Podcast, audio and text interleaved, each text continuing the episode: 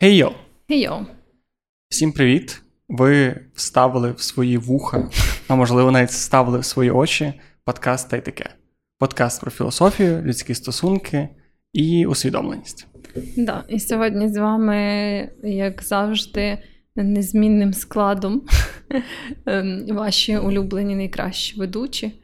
Тобто, наприклад, я, наприклад, Вероніка, technical writer, documentation менеджерка. І другий ваш. Мені так якось важко сказати улюблений ведучий. Це так претензійно. Я зразу претензійна. Але нехай менш претензійний ведучий подкасту. Ти таке Джек, маркетолог, СММник. І тут ми сьогодні рефлексуємо.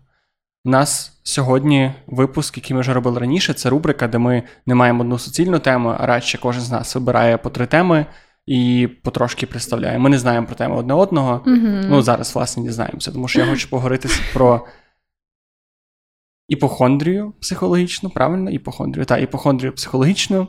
Я хочу поговорити про наш випуск про сковороду. І я хочу поговорити про олів'є і шубу. Ого, інтересно. Олів'є і шуба це буде щось пов'язане з вегетаріанством? Ні, ні, ні, це, до речі, дуже неочікувана тема, так що дочекайся до кінця, я думаю, що буде в кінці. А я хотіла поговорити про е, російську музику в публічних місцях, животики і, і акторів, які грають тінейджерів в серіалах. Окей. Якось так. Окей, я вже боюся тему про животики, насправді. Втягую свою тему про животики. Що, як в тебе справа? Як в тебе загалом життя? Е, Я би сказала, що доволі непогано. Я встигла з'їздити в таку цікаву поїздку. Цікаво в тому сенсі, що знаєш, в мене були дуже низькі очікування. Бо ми їздили відпочивати на Біле озеро, це недалеко від Рівненської АЕС. І е, ми їздили на туристичну базу. І в мене туристична база асоціювалася тільки з тим, як я в дитинстві з бабцею в Карпати їздила, знаєш, на туристичну базу. І вона виглядала, не, не моя бабця, а туристична база виглядала дуже сумнівно. Ну, в сенсі, що прям.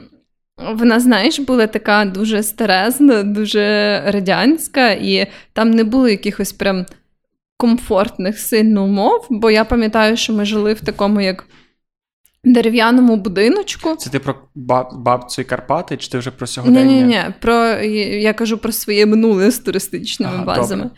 І е, на той час ми жили тоді в такому дуже сумнівної якості будиночку. Ну, типу, знаєш, там, де були такі, типу, самі базові стрьомні ліжка. Е, Ні, ні, вони виглядали прям більше як. Не знаю, якісь трейлери, тільки якби вони були, знаєш, статичні і зроблені з дерева, якось так. Якби вони не були трейлерами. Ну так, да, да. але такого плану. Тобто там не було якоїсь архітектурної задумки, і всередині воно все, знаєш, було таке схоже по облаштуванню на якийсь ще теж е, дитячий табір, типу, з радянським вайбом, там, де такі трошки старі меблі, оці, знаєш, це ставити флешбеки в'єтнамські. Да, да, з столовкою на території, ну такі от всякі штуки. І коли ми, я дізналася, що будемо їхати на цю туристичну базу, то ну, я вже така була, знаєш. Як то кажуть, a little bit on edge. Да, І я думаю, ну я відкрита до різних подорожей, до різних умов. І, в принципі, не то, що я там завжди зупиняюся в якихось п'ятизіркових готелях, там були, не знаю, різні хостели в моєму житті, різні будиночки в Карпатах і так далі. От, Але мене дуже збентежило, що там треба було брати свою постіль, і що там не давали, якби, знаєш, рушники, туалетний папір. Для мене це були ну, якісь типу, базові штуки, які ти очікуєш, коли ти платиш типу, за житло десь. А там не було іншого житла? Ні. Бо е, Біле озеро це не таке, якби туристичне місце, як там Світязь або Шацьке озеро.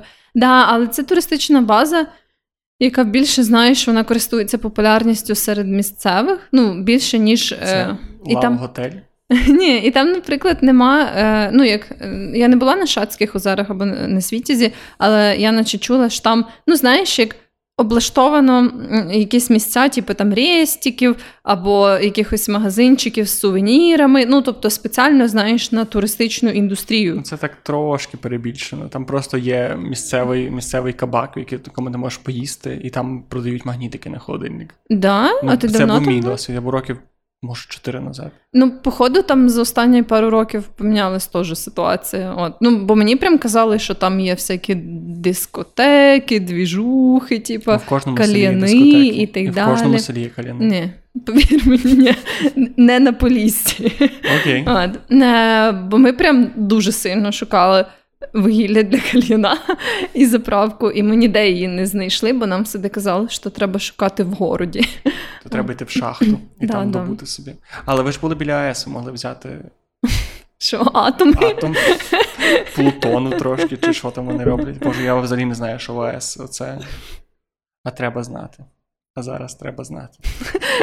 Я думаю, мені зараз треба знати не більше, ніж завжди. Ти ж не працюєш на атомній електростанції. Ну та, але знаєш, ці всі е, історії про Запорізьку АЕС. Ну то да, але типу, тебе не врятує це від е, не знаю аварії на Запорізькій АЕС, то що ти Ну, будеш ти знати, як вона працює. Але чим краще ти знаєш, як вона працює, тим більше ти можеш почути, що там якийсь піздець відбувається. Ну не знаю. Я думаю, тобі і так не скажуть це до того часу, як коли це стане Як коли релевантно тебе вже для буде такі велика це щодо подібне залоза і третя рука. Вони такі, там Да. щось йобнуло, походу. Пийти йод. Пийти йод. Да. Е, ну, в общем, але е, незважаючи на всі ці такі особливості і цікавинки, е, насправді це виявилось доволі сучасна туристична база. Ну там роблять каліни, наприклад. Да. Ну і загалом вона виглядала дуже класно. Там можна було ем, сидіти в своїй такій альтанці на березі озера і орендувати каяки або сабдошки і плавати на цьому озері. І загалом там було дуже прикольно, але. е, Частково мені ще сподобалось через те, що там дуже погано ловив зв'язок, знаєш, і це був такий, типу, напіввимушений, напівдіджитал детокс. От, і я, звісно, все одно ем, періодично включала інтернет або йшла в місце, де був інтернет. От, але все одно я помітила, що коли я вроді як зараз не дуже багато читаю новин. Але навіть через те, що вони постійно, знаєш, всі підгружаються в цих телеграм-каналах, навіть якщо я їх не читаю, а просто прогортую, я все одно, типу, за ці дві секунди встигаю е, Бачите заголовок. Да, вихопити якусь інформацію хуйову переважно. От, і це вже якось створює, знаєш, відповідну атмосферу. А тут, коли в тебе нічого не грузить, і є тільки Edge, от, то навіть коли є інтернет, воно, знаєш, не встигає прогрузити новини, воно встигає прогрузити тільки там то, що ти прям відкриваєш безпосередньо.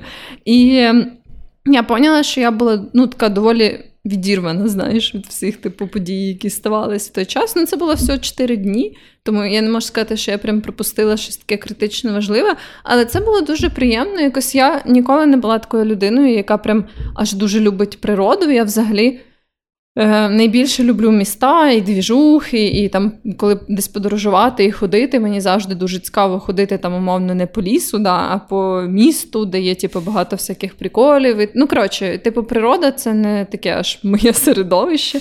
От, і... Цитата великих людей. Але е, ну, є багато людей, які люблять чилити на природі. Просто я не з таких Ні, то я просто я б теж не міг сказати, що я не люблю природу, або що я місто люблю більше за природу. Мені воно Ну, я прям однозначно місто люблю. Ну, типу, для повсякденних активностей мені прям, типу, міс- міський оцей сетінг типу, підходить набагато більше. Ну, але якщо кудись, от я там приходжу до тебе зранку і кажу, давай кудись поїдемо, будь-куди, ти вибереш природу чи ти вибереш місто? Ну, дивлячись наскільки, але типу, коли от ми десь їдемо, наприклад, відпочивати, мені завжди прикольно, коли поруч є місто. Знаєш, тобто в яке можна піти. Тобто ти водночас типу, почили на природі, але ти знаєш, що поруч є місто, в якому теж типу для безпеки, що якщо раптом тут буде забагато природи, ти можеш піти, Да, да. покурити кальян, почіпати бетон. Да, це знаєш, ем, там подивитися, які там є заклади, типу, що там є інтересно, які там є музеї, типу, як там люди виглядають. Це всі аспекти для мене дуже цікаві. Через це я люблю їздити, наприклад, в Трускавець, бо це знаєш, все ще місто, типу, і там багато цікавого. Ну от, ну коротше, суть в тому, що мені все одно все дуже сподобалось, і оце відчуття того, що ти такий відокремлений від інформаційного простору, воно теж прикольне, хоча водночас, коли ти там щось хочеш погуглити собі швиденько або що, то ти ну, не можеш це зробити. Наприклад, коли приймати йод. Sorry, мені дуже важко жартувати про атомну електростанцію, коли ти була в Рівному. І мені здається, що на твоєму місці мені було б гірше без мережі, тому що зараз чим ближче до кордону з Білорусією, чим гірший зв'язок. Мені здається, тим більше моя тривога була. Да, не знаю, я відчувала себе взагалі чолова, бо я не дуже вірю в те, що білоруси не підуть, напевно, через то. Я теж не вірю, але я не хочу бути людиною, яка сказала: я не вірив, що білоруси. Я вже не вірив, що москалі нападуть, так що я вже. Ну, це я якраз дуже вірила. Ну, коротше, не знаю, але мені ем, якось це було взагалі ем, спокійно і чолово. Мені навіть не хотілося знати, що відбувається. Ну, в новинах або ж там в якихось масштабних подіях. І це було дуже прикольно, так знаєш, тако посидіти біля багаття, напалитись біля озера, mm. подивитись на зорі поїсти снеки або там шашлички. Це було гарно. Угу. А як твій настрій?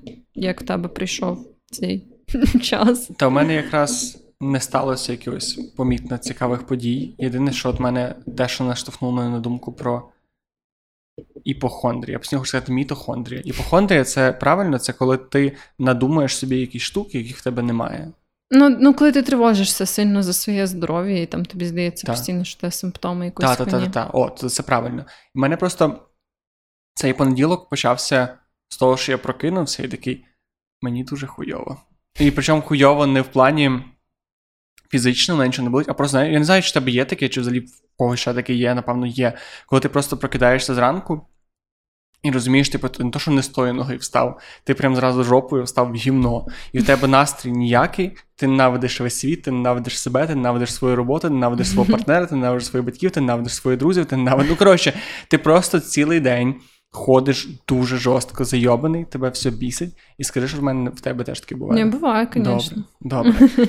І ці моменти я такий, бля, що я роблю своїм життям? Чому все так погано? Чому, типу, все з рук Мене валиться. ще дуже часто, коли я встаю в такому настрої, в перші 30 хвилин стається якась хуйня додаткова, знаєш, там або я дізнаюсь, що нема води, або світла, або mm-hmm. типа. Або стає... приходить якась таска на роботі. Да, така, да, mm-hmm. да. І воно, знаєш, таке, типу, як вишенька на тортику, і я така сука. І от воно було, воно тривало десь три дні, а потім. Я не розумію, що відбувається. Знаєш, найгірше, коли ти Це буває таке, що тобі хреново, але ти такий, ну може, тому що в мене там якісь негаразди з партнером, mm-hmm. або зараз мене бісить моя робота, або зараз там не знаю, що а з ти говориш це про ментальне почуття. Та-та-та, фізично mm-hmm. все було ок. Але, типу, оця ангедонія, ще одне прекрасне слово, яке я тільки недавно дізнався. Знаєш таке ангедонія? Не. Це небажання нічим займатися, це ага. небажання діяльності. Прекрасне слово, ангедонія. Користуюся. От, коли от це все. Ти просто такий, я не розумію, що відбувається, все, в житті все ок, нічого не помінялося. Ти просто один момент прокидаєшся і такий хуйово. Угу. От. І після того, десь три дні я так проходив, дістав свою дівчину, дістав своїх батьків, всіх, кого тільки міг. І тоді мені прийшла дівчина і сказала: А ти пам'ятаєш, як ти тиждень назад сказав, що ти перестанеш їсти цукор? І я такий, да. І вона така: А ти їв з того часу цукор? Такий, ні. А вона така: А випий коли. І я типу, випив якогось цукру, і мені стало трошки легше, і десь типу, за 2-3 дня мене попустило. І я не знаю, що це через відсутність цукру. В цьому є певна логіка, хоча мені здається, що це було просто сезонне. Але просто моє питання, і взагалі штука, про яку я думаю, більше в тому, що як відрізнити ось такий якийсь сезонний порив, і взагалі, чи дійсно це був сезонний порив який був викликаний там, не знаю, вибухами на сонці, тими космічними бурями, відсутністю цукру, просто поганим, не знаю, що там мій телець був з якомусь там Афганістані. Я не знаю. Типу, чи це дійсно була якась це дійсно якась ментальна проблема, і я просто, типу, її закопав, закопав в себе. Чи я іпохондрик психологічний, чи це просто нормально? Це ти, звісно. Мені здається, я прям перший раз чую про цю концепцію ментальної іпохондрії, знаєш. А то ніколи не було такого, що ти така. А мені треба вже до терапевта, чи ще не треба до терапевта? Це вже така хуйня, до якої йдуть, а це та хуйня. Вже ніколи не діагностували ну, мене, собі щось? У мене є якийсь, напевно, просто внутрішній радар, наскільки мене щось турбує, знаєш. І е, просто коли я відчуваю, що ну, прям в мене тривалий час щось непокоїть, і я хуйово Але себе тривалий це скільки? Ну, десь місяць. Місяць. Для мене. Але ти при місяць ти ходиш тобі хуйово? Ну, типу, може, так знаєш, що мене трошки попускає, і воно все одно повертається постійно протягом цього місяця. Ну, понятно, що місяць це умовно, але там, грубо кажучи, що е, я там можу відволікатися, продовжувати робити якісь штуки, але ці думки при будь-якій нагоді повертаються. Але це конкретні думки. Чи це може бути просто? Я І думаю, це дуже сильно залежить теж від того, що тебе хвилює. Бо, наприклад, останній раз, коли я йшла до психотерапевта, це було власне пов'язане з ескалацією війни. І ну, я просто розуміла, що там всі новини пов'язані з війною, там викликають в мене дуже сильні негативні емоції і сум і так далі. І я ніби як ну, постійно поверталась до цього прям кожен день. Знаєш, ну тобто не було такого дня, коли я би про це не думала і так далі. Тому ну, в, в тому випадку для мене це було доволі очевидно. Ну, це просто коли в тебе є якась конкретна проблема, або коли ти хочеш зробити якийсь ментальний чекап, мені все ок, мені все працює, я розумію, що робити. А от коли в мене стається така штука, яка я такий, я не розумію, що Типу просто поганий настрій? Ну, ну це дивись, є є поганий настрій, коли ти просто такий схарений, а є прям коли ти такий встаєш і думаєш, я не хочу починався цей день, лягаєш такий, я не хочу починався завтрашній день. І це триває другий день, третій день, воно ніби таке ні туди, ні сюди. І ти такий, ну це схоже на депресію. Ну, типу, це, в принципі, є симптоми, які люди, які переживають депресію, розповідали, що в них було щось схоже. І я такий, а це воно? Чи це не воно? Але тобі не здається, що це ну, типу, доволі природня штука, яка може ставатись е, ну, з нами, як з українцями, враховуючи контекст війни. От, от власне, що я я заходжу в цей клубок думок, коли такий добре. Здається, це буває зі всіма. Типу, це просто періодична штука. Плюс стрес від е, повномасштабного вторгнення війни, плюс загал, загальні якісь, типу, можливо, перевтома. І ти такий, мені треба йти до терапевта, чи не треба йти до терапевта з цим? І тут якраз починається це нерозуміння того, що з одного боку ну, дуже не хочу бути тією людиною, яка От чому я сказав саме іпохондрик, тобто, коли в мене немає реальної проблеми, а є проблема, яку я можу вирішити сам. Ну, але а бачиш, ти... з ментальними штуками, то не так, як типу, зі здоров'ям, що в тебе або є але якісь. Чи не так? Ну, не, не зовсім, тому що якщо ти вже відчуваєш, що тебе щось турбує, е, типу, настільки, що ти хочеш піти до психотерапевта, то ти йдеш, бо це означає, що тебе щось турбує. Знаєш. Але тебе може турбувати це через причини, які чисто фізіологічні. От, Якщо умовно я би це було все через відсутність цукру, то, типу, то мені не треба йти до терапевта, мені треба поїсти цукру. Ну так, да, але зазвичай це так і працює, що ти пробуєш там добре поспати, добре поїсти, не знаю, сходити в зал або там на прогулянку, ще щось. І якщо ці всі такі якісь повсякденні речі тобі не допомагають, то ну, типу, швидше за все, це щось ментальне. Хоча, понятно, що це може бути глибша проблема пов'язана з тим фізичним станом, як от там коли не вистачає якогось вітаміну або ще щось. Ну, це ж теж деколи спричиняє ем, такі, ну, типу, бездіяльність або поганий настрій там і так далі. От. Але я думаю, ну, це знаєш така штука, це. По суті, як піти до будь-якого лікаря. Ну, типу, навіть якщо виявиться, що в тебе нічого нема, то ти собі, типу, сходив, перевірив. Ну, але, теж, от, але ходити до будь-якого лікаря, це теж, ну, типу. Але з лікарями інша ситуація, тому що ти йдеш до лікаря, і ти 100% тобі випишуть таблетки, навіть що з тобою абсолютно нічого немає. Чого? У мене так було разів дуже багато. У мене не було ні разу такого, що я пішов до лікаря, і мені не сказали. Мені деколи казали, тебе нічого немає, швидше за все. У мене навіть була була ситуація, це не до теми, але була ситуація, коли пішов до лікаря з болем е, ну, в області печінки. І вони прям зробили мені УЗД, зробили всі аналізи, кажуть, ну ти здоровий, ми не розуміємо, що з тобою. Типу, тебе нічого не може боліти. Потім вийшла старша лікарка, каже: візьми медичний м'яч. І ти позаймайся, типу, покрутиш, покрути спини. Всі такі, що, чого? І я прийшов, позаймався, і виявилося, що це просто типу, зажим м'яса, який давав mm. мені в область печінки. І навіть при тому, що лікарі сказали, окей, твоя печінка абсолютно здорова, мені знову виписали якісь каплі, знову виписали якісь таблетки, і сказали, це просто профілактичні для цього. Ну так, Тому... да, ну напевно, вони теж просто, знаєш, хочуть задіяти цей ефект плацебо, можливо, типу, вони вписують тобі якісь вітамінки, типу, щоб ти відчув себе краще. Ну от, але з терапевтом просто не знаю, мене ще якесь це дивне, при тому, що ми дуже багато пропагуємо ходіння до терапевтів, я особисто дуже за це. Я все ще ніби боюся бути цією людиною, яка така надто рано, яка перекладає от. Типу так як з імунітетом. Тебе є легенькі захворювання, які ти можеш перебороти самостійно, і від цього твій імунітет стає сильніший. Але чому ні? Твоя психіка це теж свого роду, типу, і теж частина твоєї системи. І від того, що ти сходиш до психотерапевта, це не означає, що ти погано впораєшся або втратиш здатність впоратися з цими дрібними штуками. Але якщо ти підеш, ні, само собою, але якщо ти почнеш цим зловживати, і дуже і, якщо Ну, ти... ти не можеш цим зловживати? Можеш. Як? Ну, типа, це ж не така штука, де ти приходиш і типа, психотерапевт вирішує всі твої проблеми. Це просто місце, щоб поговорити про твої проблеми. Вони від цього нікуди не зникнуть, і тобі все одно їх треба буде Ну, вирішувати. та, але інколи, типу, є користь того, щоб поговорити. Ну, знову ж таки, я не говорю про якісь крайні стадії депресії, ну, навіть чи просто будь-які серйозні Але штуки. навіть якщо ти не отримаєш великого бенефіту від цієї розмови, бо ця проблема просто вирішиться сама по собі, ти все одно виділив час, типу, на, на якийсь селфкер і так далі. Ну, типу, якщо це не буде корисно, то це не буде не корисно, це буде просто нейтрально. Ну, це як, типу, не знаю, виділити час, щоб зробити масочку для лиця. Типу, в кращому випадку вона тобі поможе, в гіршому випадку вона не зробить нічого. Але це здається якийсь більш серйозний мув, ніж. е, Та ні, ну бо типу, ти ж не робиш, це ж типу, тобі не виписують ніякі медикаменти. Тобі, типу, якщо це нормальний психотерапевт, він не буде тобі вказувати, що тобі конкретно робити. Знову ж таки, це просто. Типа час на те, щоб обговорити цю штуку, яка тебе хвилювала. Ну, типу, якщо не перестане тебе хвилювати до того часу, або ж ну, це нічого, просто такий, типу, сеанс і все. Ти має, ну, от ти маєш рацію, і я погоджуюсь з тобою, але в мене все ще є оця штука, що, типу, я не хочу бути цим чуваком, який при першій же найменшій нагоді йде до терапевта і починає, типу. Можливо, це якийсь це тип може- просто внутрішній стереотип або це упередження. Але це я просто не хочу, е, як сказати.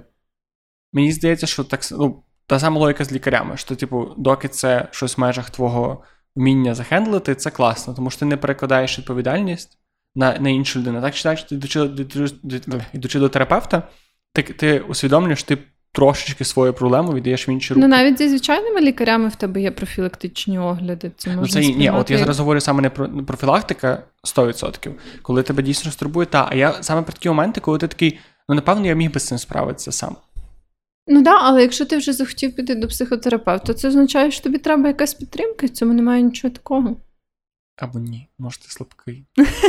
Може, я це- слабкий, це розумієш? Просто якісь твої стереотипи, мені здається, або типу бажання мати якісь там образ не Я- такої людини, а ні, інакшої ні, ні, мене, ма- мене от є небажання мати образ людини, яка типу до терапевта ходить до себе додому, бо мені здається, що типу для себе я відчуваю користь від того, що якісь дрібніші проблеми я вирішую самостійно і просто такий, о, я це Ну так, але ж нічого не станеться, якщо якусь дрібнішу проблему ти вирішиш не сам, а підеш до психотерапевта. Якщо це станеться разово, ні, але якщо це стане системно, і ти будеш постійно це робити, тоді та, тому що це ж свого роду ескапізм. Та ні. Ну, типу, так. терапія це не ескапізм, це типу. Е, Ні, так, дивись, терапія це не ескапізм, але терапія може ним бути при певному погляді на неї. Типу, все є яд, все є. Ну так, але ти про це так само рефлексуєш, якщо вже типу, в тебе є це. Блін, не рефлексувати в терапевта, що ти ходиш до терапевта, щоб не вирішити свої проблеми. Ну, це так само, як коли ти з терапевтом обговорюєш типу, ваші стосунки з терапевтом. Це ж теж постійна практика. Блін, цікаво, терапевт це єдиний лікар, який тобі скаже, що ти іпохондрик. А ні, не єдиний, будь-який тобі скаже. Ну, да, можливо. Коротше, В питання. общем, мені здається, що ти оверсінка. Це моя робота. Це буквально я, як подкастер, маю все версинкати для того, щоб. Да, ну, значить, я погано виконую свою роботу. Я за двох. Ну, в общем, мені здається, що це така штука.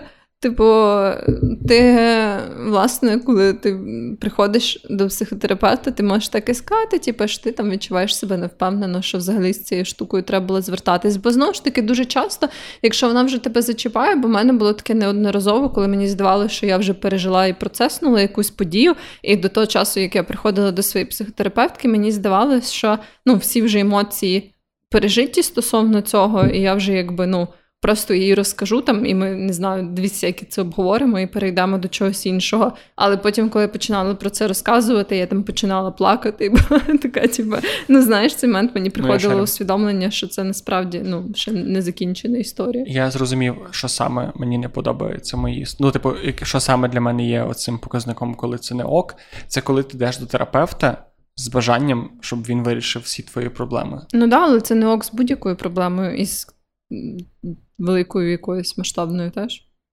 Ну, Бо добре, це, це, типу, має сенс. Але просто в великих масштабних проблемах, мені здається, це це більше має змісту, тому що типу, ти йдеш. Мені здається, йти. Ну, це все одно таке собі очікування. Ну, типу, якщо ти маєш таке очікування, швидше за все, твій психотерапевт скаже тобі так в делікатній формі, що типу, ні, чувак, так не Ну добре, я погоджуюсь з тим, що це, це працює суто з тими маленькими проблемами, які я описую. Що якщо ти відчуваєш якийсь такий дрібний дискомфорт, я зараз говорю про себе, і той майндсет, який я буду намагатися в подальшому своє життя е, застосовувати. Що якщо я мені прям не ок, і я думаю, що терапевт це просто кнопка, до яку, яку я нажму і вирі- вирішиться моя проблема. Тоді, можливо, це час, щоб трошки більше прорефлексувати і або краще сформулювати цю проблему, тоді піти до терапевта вже типу, з адекватнішими очікуваннями, ну або вирішити це самостійно і стати ментально сильнішим.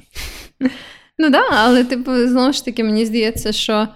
Ем, ну, типу, ясно, що просто похід один до психотерапевта не вирішить навіть ту якусь Ні, ну, потрібну проблему. Ну так, ну я загалом кажу, що це не, не про один похід до терапевта, бо це не буває погано. Я говорю більше про саме ставлення, тому що ти можеш до терапевта з абсолютно адекватним ставленням і отримати багато користі, а можеш ти з якимось абсолютно їбанутим. І можливо, твій терапевт це зрозуміє і тебе трошки перенаправить, а можливо і ні. Ну так, але по ідеї, якщо це хороший спеціаліст, то він теж буде орієнтуватися на якісь червоні пропорції, типу, в твоїй поведінці, як і ти в його. Це ж все, типу, взаємовідносини. Складно. Взаємно відносини це в принципі складно, а що будувати із терапевтом.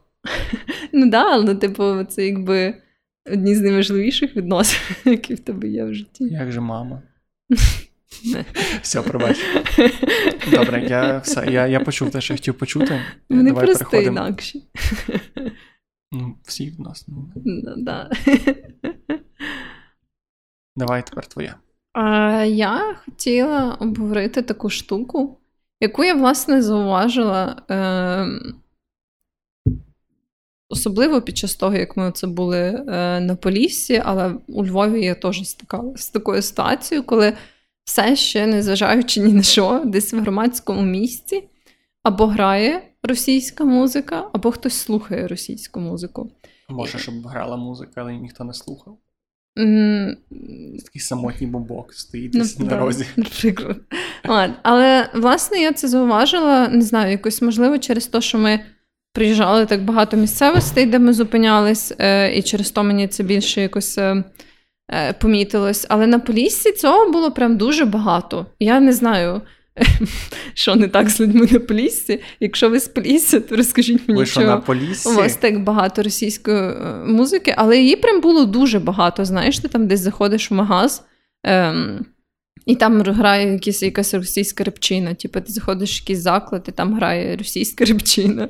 Ти заходиш ще в якийсь магаз, і там знову грає Ти російська ниряєш репчина. в озеро, і там, типу, відлуння російської репчини. Да, і е, власне, я е, багато думала про те, як, типу, зараз, ніби як е, людина, яка просто типу, не знаю, перебуває тимчасово в якомусь місці, як от в магазині. Як взагалі ти маєш до цього ставитись? Чи ти маєш щось про це казати? Чи ти маєш, типу, персонально дойобуватись до цих людей, які слухають цю музику? Чи ти, типу, маєш просто щось сказати, але не дойобуватись, чи ти просто це ігнориш?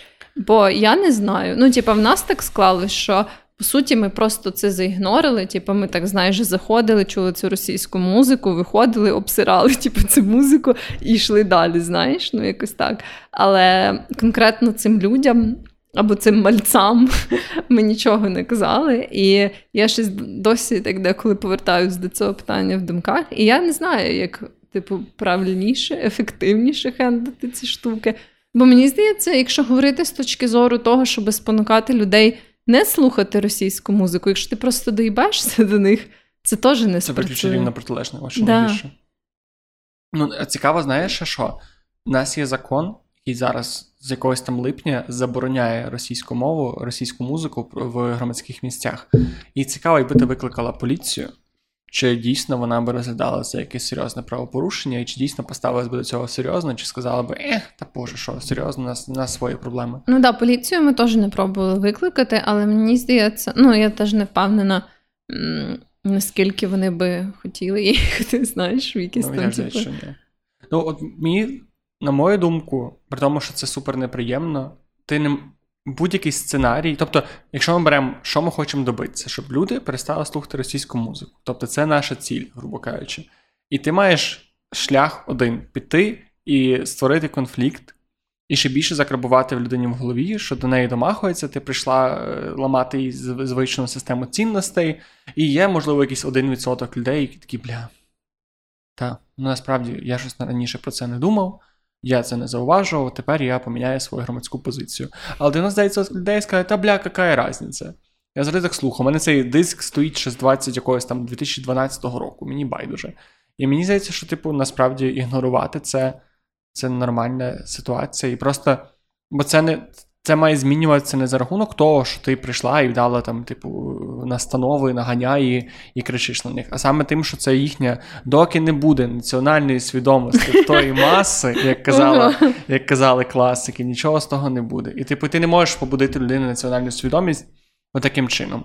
Бо от мене недавно була така думка: ми теж відпочивали на озері, причому це Ясинський кар'єр, чи Ясинський, я, не важливо, mm-hmm. це кар'єр, кар'єр біля Львова. Я прям чув купу розмов, там стояли пацани біля байків, такі, типу, та я почую російську мову, я почую, що ти ж чекаєш русський мір, то я тебе там пізди, вся херня. А буквально 100 метрів від них сиділи чувачки, говорили російською, слухали російський репчик, і ніхто їх не чіпав. Mm-hmm. І я тоді такий, такий думаю, а що ви такі блатні, а ніхто їх не чіпає. А потім подумав, ну що даш, ти даш їм пизди, і що це дасть? Ну, ну типу, ти ж ти будеш неадекватним, людей це не переконає, і це просто, ну тому це мені здається просто процес, який має пройти. Да, да, просто ну, виходить тоді, що найкращий варік це просто заігнорити. Ну, можливо, це, напевно, такі розмови, е, які ти можеш проводити з людьми, коли вони вже просто ну, ближче до тебе, а не От, якісь рандомні, типу, люди на вулиці там або що. Бо тоді ти можеш якось підійти до цього з такої більш ніжної позиції, там, типу, знаєш, що там, як там, чого ти досі слухаєш цю хуйню. Мені здається, що краще працює не каз... не питати людей, чому вони це роблять, а дуже пафосно казати, що ти перестала це робити, або що ти цього не робиш. Мені здається, це просто працює краще, бо це викликає більше такого порівняння, коли ти такий. Бля, ну вона щось дуже високої думки про себе, що вона слухає російську музику. Я теж хочу бути про себе високої думки, то теж не буду слухати російську музику. Ну да, ну да. Бо в принципі я згадую, що навіть минуле літо коли е, ми були на цьому фестивалі Файне місто. І навіть у наших подкастах ми згадували за це. Типу. Я коли це згадую, знаєш, ти так трохи крінжую з того. Бо Я там... раніше до повномасштабного вторгнення толерував російський контент більше, ніж це було потрібно. Я цього да, не, да, хочу я, ховатися. Я цього. теж, ну, я, типу, знову ж таки, це вже прям типу, є все в публічному просторі. Та й взагалі, я думаю, це корисно визнавати якісь свої помилки. І мені здається, я ж це е, згадувала е, навіть в тих перших епізодах, які ми записували зразу після повномасштабного вторгнення, то ну, однозначно. Е, моя е, русофобія не була достатня, і я однозначно. Вона досі недостатня. Е, да, досі недостатня. Але тоді вона ще більше була недостатня. І, е, типу, я пам'ятаю, що було в нас тоді і розмови на тій студії, на якій ми записувались про російську музику і про те, що ми згадували тоді в подкасті, та це нормальна група, ну вони ж проти системи. Всяке таке. Не, не, не, У мене є думка з цього приводу, але я навіть не хочу говорити. Просто знаєш, як казала банда, проїбалися, вибачте. Ну от, да. І я якби розумію, що на той момент я так щиро вірила типу, в якусь свою цю позицію. Е, Що ну, ніякі такі там доводи від інших людей вони не сильно. Ну, типу, знаєш, я, звісно, їх чула, типу, я їх розуміла, але мою точку зору воно все одно якось не змінювало. Але це було якоюсь мірою на спаді кризи. Ну, не, не на спаді, а на восьмому році війни, в якому вже, типу. Доволі вона вона просто стала суперзвичною. Вже півроку півроку пройшло, і наскільки для нас новини про війну стають більш буденними. Mm-hmm. А це було восьмий рік. І тому я до чого веду, що от на цьому вже такому пізньому етапі думка може бути такою, її важко викорінювати. Але мене дивує все ще, коли оце прям на піку, ну, да. коли ти, це відбувається піздець зараз. Типу, не не, не, Але не восьмий рік. разом з тим, типу, в 14-му році це ти хіба повиділяв всі російськомовні? В 14-му році був в 11 класі. Я недавно згадував, що в 14-му році я закінчив школу. Сорі, я був тупий тупий. Ну да, але типу, Деякі люди, яких я зустрічаю, які слухають російські пісні або російськомовні пісні, то вони не є набагато старші, знаєш. Але теж я не думаю, що вік аж так сильно впливає. Це більше, напевно, твоє оточення і ставлення твого оточення до цих штук. Ну і ще мені здається, що це така бульбашка наша. В тому, е, плані, що мені здається, що дуже багатьом люд, людям навіть не донесли цю думку, що російська музика якимось чином впливає. Ти думаєш, це все. мені здається, якщо ти є в соціальній мережі будь-якій, то ти вже стикався неодноразово з цією думкою. Ти стикався, знаю, так, між іншим. А я думаю, що купа людей. Ти не дуже недооцінюєш те, наскільки вміє прекрасно алгоритм групувати людей по інтересах. Я впевнений, що є зовсім інший інтернет, де російськомовні українці записують десятками відоси. Я деколи, Ну, да, які, але, типу, але шариш, блін, це не російськомовні люди в більшості. Я кажу про україномовних українців, які слухають. Ну, це взагалі, так, це... але це суржикомовні українці заради справедливості. Ну, всі ми так чи інакше з суржикомовними. Я маю на увазі, що це не є там якась Львівська область чи Франківська, де Ну, але, типу, в тому регіоні, де ми були, всі люди говорять українською, і це не така українська, яка дуже сильно, Ну, типу, це змішана нівелюємий російською. аргумент. Ну. Ну, але мені здається, от кажу, мені просто здається, що ті далекі дальші закутки ми недооцінюємо, наскільки довше до них доходять якісь такі ідеї. Ну, можливо. І це нормально, і просто, типу, ти не, ти не зможеш це зробити з силою. Це, типу, е, так як, знаєш, е, я недавно їхав оце просто між, між селами і щось думав про те, що ми ніби живучи в місті, ми дуже не, типу, ми не, не розуміємо, що реальний прогрес відбувається не тоді, коли у Львові з'являються самокати або таксішка, або доставка суші.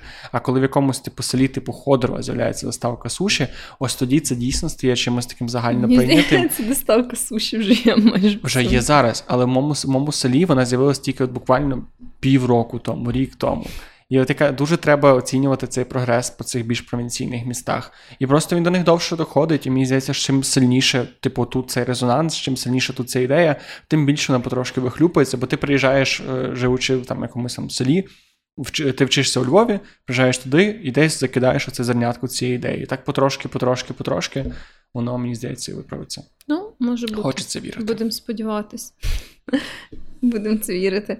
Е, ну, можливо, так. Да. Може, тут ще питання цього всього інформаційного простору і алгоритмізації і так далі, але якось не знаю. Дуже важко не сприймати це зі своєї власної позиції. Знаєш, завжди тобі здається, коли ти, типу, там.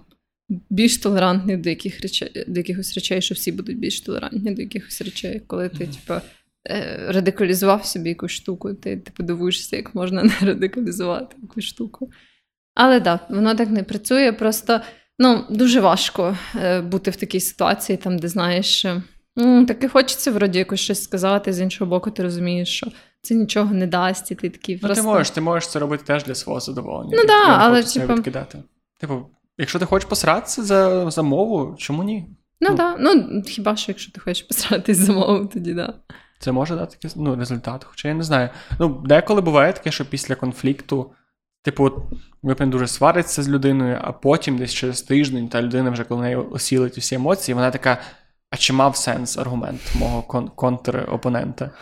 Можливо, деколи так працює. Але я не знаю, ну, наприклад, якби я типу, посралася з якимось 15-річним мальцом, який приїхав в моцику, типу, на моцику в магаз, типу, щоб випити ревесів. Типу, я була би така братішка, блядь, не слухай цю хуйню.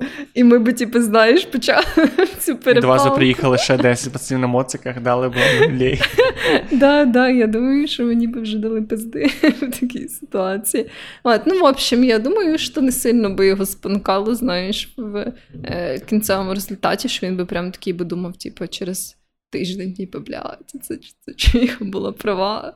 Ну, може, через рік би подумав, може, колись би подумав. Ну, знаєш, це все могло би посадити зернятко істини в його тупу голову. Ну, можливо.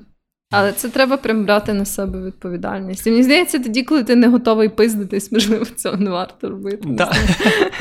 Прекрасний висновок. Чи ти не готовий піздити за українську мову тих людей, з якими ти хочеш сратися за українську мову, можливо, краще подумати двічі. Якщо в них є перевага числом, Якщо в них є моцики. якщо в них є моцик. З іншого боку, це добре можна забрати а в них моцики.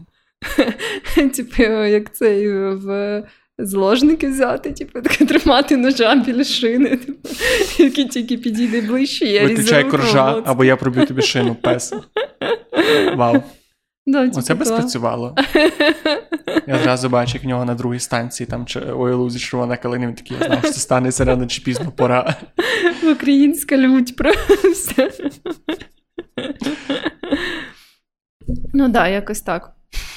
Ми можемо переходити до. До моєї. Так, але для Да. того, щоб перейти правильно, я включу світло. Вау. Стало Так все світліше. помінялося зразу. во.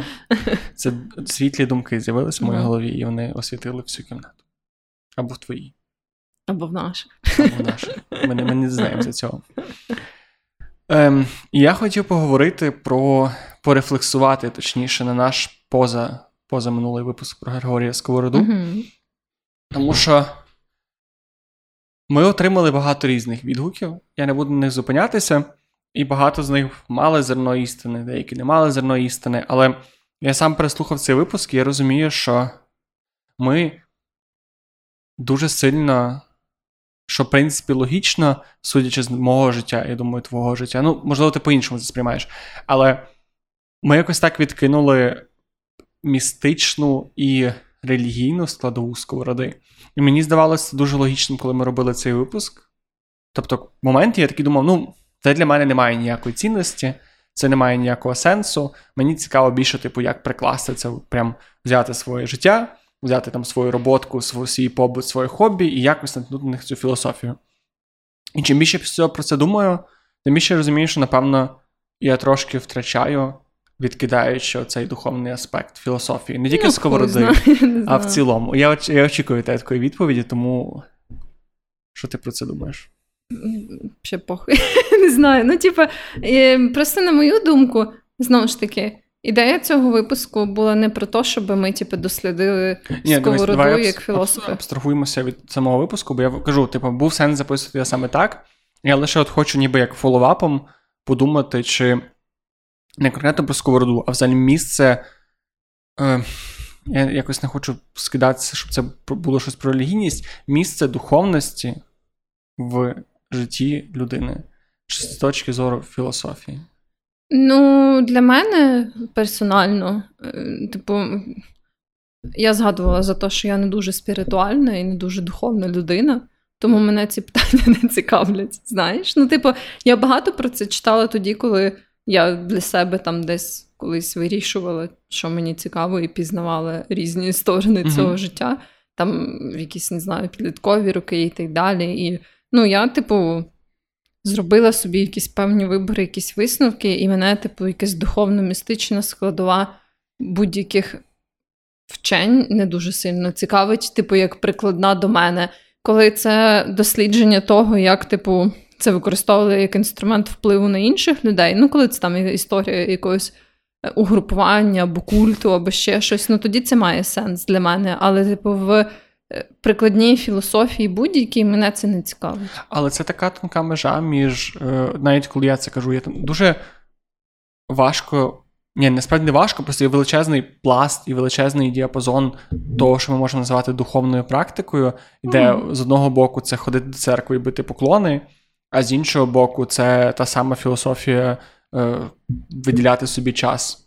Це просто я, я швидше кажу про цей сам аспект оцього ус, усвідомлення себе в контексті типу, всієї цієї системи. І, типу, ти не можеш, е, проводячи думку, типу, що от є людина, яка живе на планеті, яка є в космосі, яка є в всесвіті, який постійно розширюється, не наткнутися на, на момент, де починається щось більш. щось Щось більш-менш містичне і щось більш-менш, яке не Ну, вкладається в якісь, суто матеріалістичні цінності. Типу, я не проти якихось роздумів там про вічність, або не знаю, життя після смерті, або що. Просто знаю ж таке.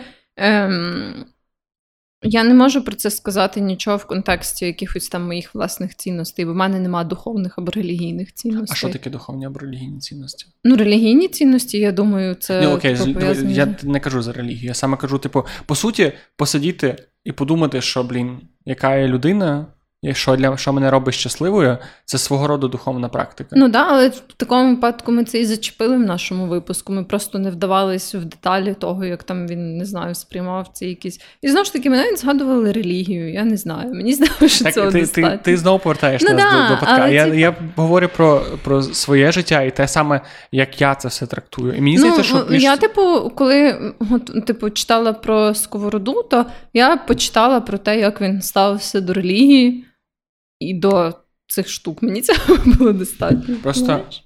навіть ідея сродної праці, ти можеш роздати, як любити свою роботу, а можеш роздати, як робити, люб- робити, вс- любити все, що ти робиш. І коли ти кажеш любити свою роботу, це більш-менш матеріалістична думка. Тобто, це, в принципі, плюс-мінус складається в такі абсолютно недуховні поняття побутові. Але коли ти намагаєшся це вдягти на, типу, любити там записувати цей подкаст, е, любити, типу, коли ти починаєш. Е, Пробувати це більш в такі повсякденні речі втлумлювати і, і міняти своє якось ставлення до цього, тоді я вже вважаю, що це починається якась більш спіритична практика. І я зараз просто почав я усвідомив, що я дуже довгий час, е, десь перший другий курс університету, у мене це було дуже така. Це привілеювало. Коротше, це було дуже багато моїй голові. В мене було все таке, типу, опа, мантри поспіваємо, помедитуємо, буде все чітко, Джа нас рятує. Потім мене кинуло зовсім протилежний, е, що, типу, нема ніякого. Нема Бога, нема Всесвіту, є просто, типу, те, що ти зараз робиш. І мені здається, що типу, от, ця думка якраз наштовхнула мене на пошук якоїсь такої золотої середини, де це все ще не релігія, тому що релігія це зовсім інша тема, а все ще пошук твоєї системи вірувань в щось, що ти не можеш перевірити на практиці. Ну, можливо, не знаю. Напевно, для мене це просто не якась така актуальна штука зараз. Не знаю. Ну, типу, ем, я якось. е, Ну, це такі, типу, більш е, духовні питання. Мені здається, на цьому якомусь спектрі духовності я не можу сказати, що я прям На шкалою нулі. духовності. Ти Да. гетеродуховна чи ти гомодуховна? Як, як, де ти? Ну, в такому аспекті я, звісно, не впевнена на цій шкалі, а на тій шкалі, яку я б собі Дуже легко придумала. хочете проведу тест, яка ти гетеродуховна чи Ну, гомодуховна. давай. Ем, чи думала ти колись віддати своє життя одному Богу? Не. Чи думала ти колись е, про віддавати своє життя декільком богам? Не. Якби ти зустрічалася з одним Богом, чи думала ти про багатьох богів? Думаю, да. Якби ти пере... Я би порівнювала свого Бога з іншими богами, знаєш, так. да. І ти розглядаєш потенційну можливість увірувати в багатьох богів. Ну, якщо вже ті повірувати, то чому б ти знаєш, що не Ну, ти, бачиш? трі- ти трієчка, ти Цей тест настільки самологічний, наскільки той дебільний тест кінці, якщо ти колись його проходила. Да, колись давно проходила, але я вже ж спала не Ну. Це просто тест такий, такий, ти гетеросексуальний чи гомосексуальний? Це я пам'ятаю. І да, там перше що. питання: ти любиш трахати з мужиками? А тебе приваблює інша стадія? Такий, м, Але цікаво. з іншого боку, як інакше ти це, ну, типу. Ну ніяк, ну просто це знає. Я звик до тестів, які намагаються приховати свої цілі. Але він ще, знаєш, ще ж показує тобі знову ж таки спектр, тобто, типу, залежно від того, там, чи ти прям не знаю, займався сексом з чоловіком, якщо ти чоловік, типу, або просто Думав думав, про типу, да, то ти просто будеш на різних місцях це умовно спектру. Так, мене просто сама шкала має сенс, і вона дуже логічна. Просто це сам цей тест чомусь мене завжди вибиває з думки. А вот, але до чого поверну, повертаючись до духовності, просто мені я після випуску про сковороди почав більше думати про філософію, і зрозумів, що наскільки я мало реально розумію філософію в цілому, як концепт, як науку, бо я зараз, знаєш, Але якщо дуже цим зйобуватись, то хіба будуть лулзи з такого випуску? Розумієш? Ні, ні, так ти, от ти знову повертаєшся. Ну я ладно, ти повертаєшся ладно. до речі, я рефлексую на своє на свою душу, розумієш? Ти просто не дав цей випуск на початку, і я тепер знаю, що мене вже все рельси, типу, проклали з цих думок, і мене все вертає до цього. Просто випуску. цей випуск наштовхнув мене на цю думку. Ну, я розумію, да, да, все, я постараюсь е, не, не, не вертатись до випуску. Просто якоюсь мірою. е, Ти мо... І просто чим більше думаю про філософію, чим більше думаю про те, що я взагалі не дуже розбираюсь в цій системі і науці, тим більше розумію, що ці всі ідеї філософські, вони не зовсім завжди натягуються отак буквально на життя, і часто вони змушують перейти в площину думок, якої ти не, не ну, яка не є практична в сенсі, типу, що ти не можеш взяти цю думку там і 10 порад по продуктивності. А це щось таке, що ти мусиш чуть-чуть переключати свою башку і мислити по-іншому. Ну. І я це відношу до духовних практик. Мені здається, для мене це не зовсім типу, духовні практики, це просто більш абстрактні поняття. Я Ну, би так сказала. Про ми ж говоримо про одні ті самі речі, Ну, да, просто да. називаємо їх іншими. Тому я Так. кажу, що типу, це саме не релігійні, а духовні. І мені просто зараз хочеться подумати про те. Я, моя теза основна в тому, що я вважаю, що я зараз трошки задалеко зайшов в дуже практичні речі, і я не вважаю, що це добре, тому що воно, в принципі, дуже приземляє, і воно ніби забирає деколи відчуття того, що це все має якийсь зміст. Тому що це дуже То легко. ти хочеш більше містицизму і духовності в своєму житті. Ти так говориш, ні. Я хочу просто трошки більше пізнати себе, розумієш, що я маю на увазі? Саме, в- саме в такому знайти ось це якісь думки, оці якісь штуки, які ти робиш, оце якийсь е, фреймворк твого, твоєї свідомості, який би трошки підняв мені рівень щастя в житті. Отак я би сказав. Угу. Ну, це цікавий концепт. Це, Думаю, апдейтиш мене, коротше. Чи в тебе це вийшло? Ну, е, насправді я розумію цей потяг. Типу, не можу сказати, що він персонально в мене був або є. Але, ну, типу, це думаю, що цілком типу, виправдано і логічно. От просто да, це все такі ну, тонкі грані між типу, практичним, абстрактним, духовним, спіритуальним і так далі. От, тому я думаю, е, ну я не знаю, чи ти вже почав типу, якось М- цим Мій перший крок це я знайшов до хрена лекцій по історії філософії і вирішив, що я вис... витрачу 81 свого життя на них. Тобто тепер. ладно, ні, я не буду Що? це казати. Бо типу, це знову про випуски. Ні, я би, я би хотів, щоб просто наступний випуск про філософію я трошки по-іншому дивився на, на філософію в цілому. Це от єдина моя ціль наразі. Типу, без, без того, щоб через два випуски я прийшов такий в якійсь рясі, з щотками, такий казав, давайте перше ми е, махамантру почитаємо, потім ми з тобою медитуємо 10 хвилин, потім Добре, дякуємо не- Господу Богу за ці мікрофони. Добре, то наступного разу ти будеш е, це, спіритуально обізнаною людиною, коли ми будемо говорити якусь філософію, а я буду просто казати якусь хуйню.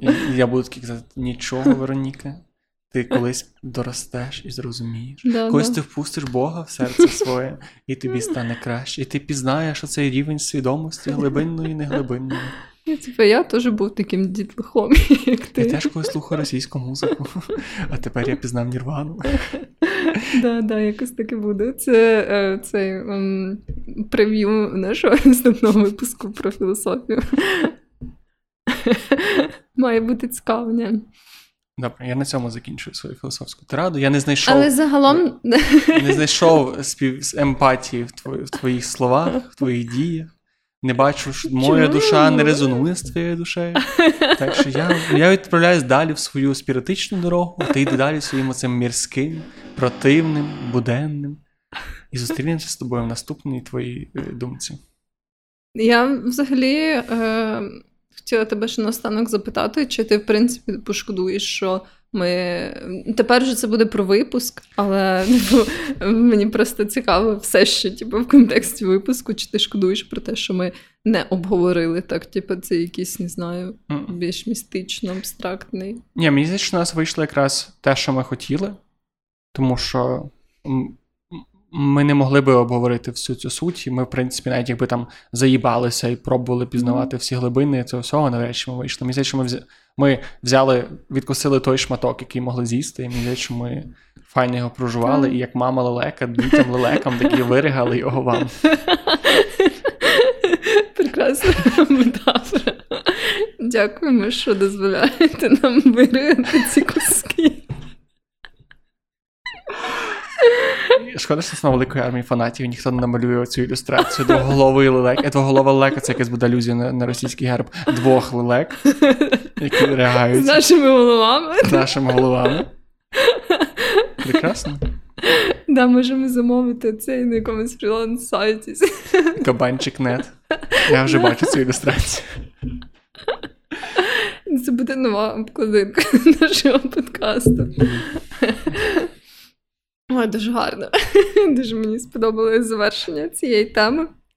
Е, я хотіла перейти до свого пункту про животики, бо ти зразу так цей е, Особисто нервуєшся?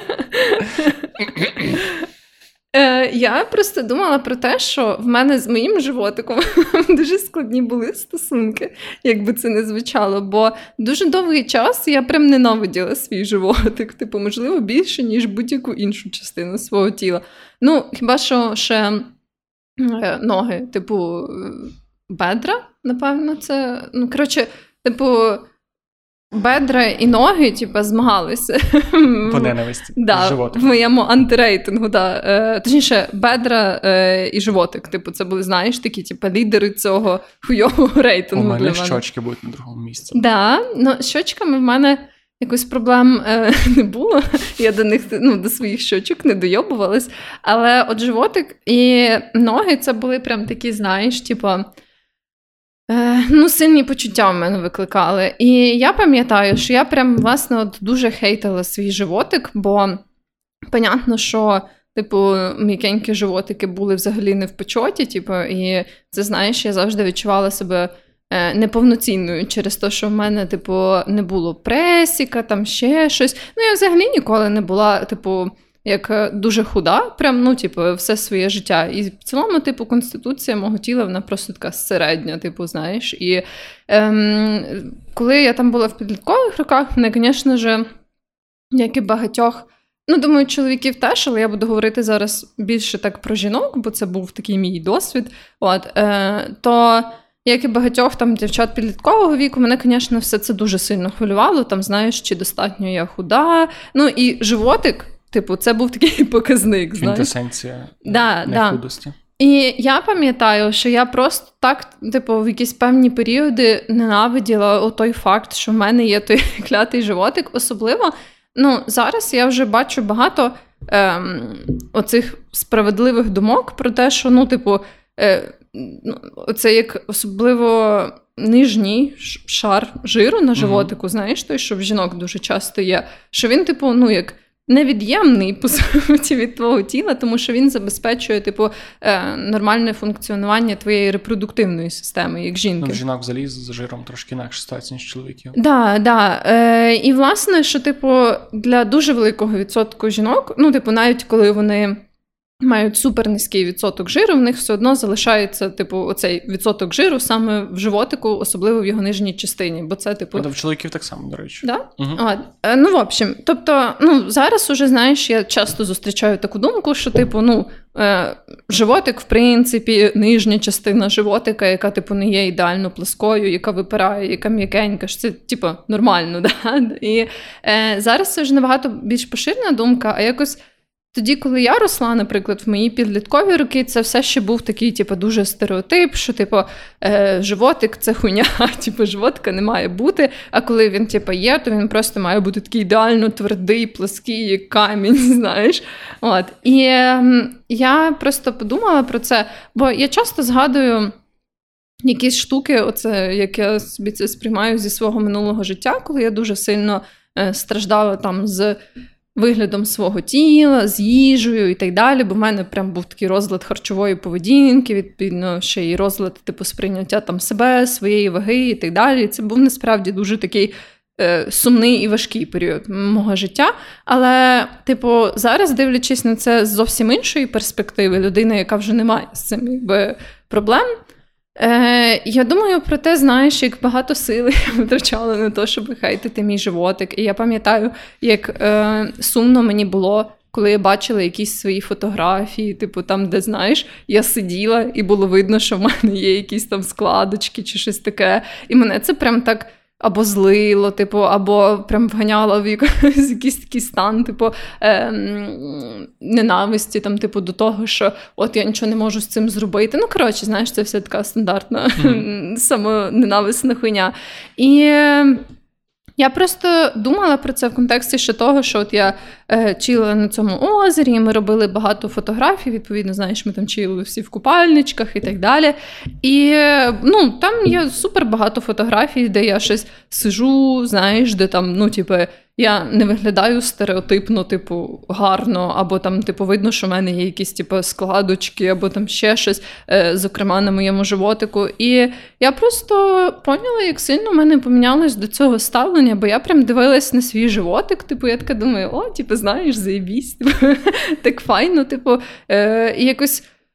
Ну, я рада, що ти можеш так страглити з якоюсь штукою, типу, з прийняттям якогось аспекту себе, і все-таки дійти до такої точки, коли це тебе вже, ну знаєш, або не хвилює, або в тебе взагалі типу, став е, позитивний більше світогляд, там, е, або в цілому, або конкретно на якусь типу частину себе, фізичну свого тіла.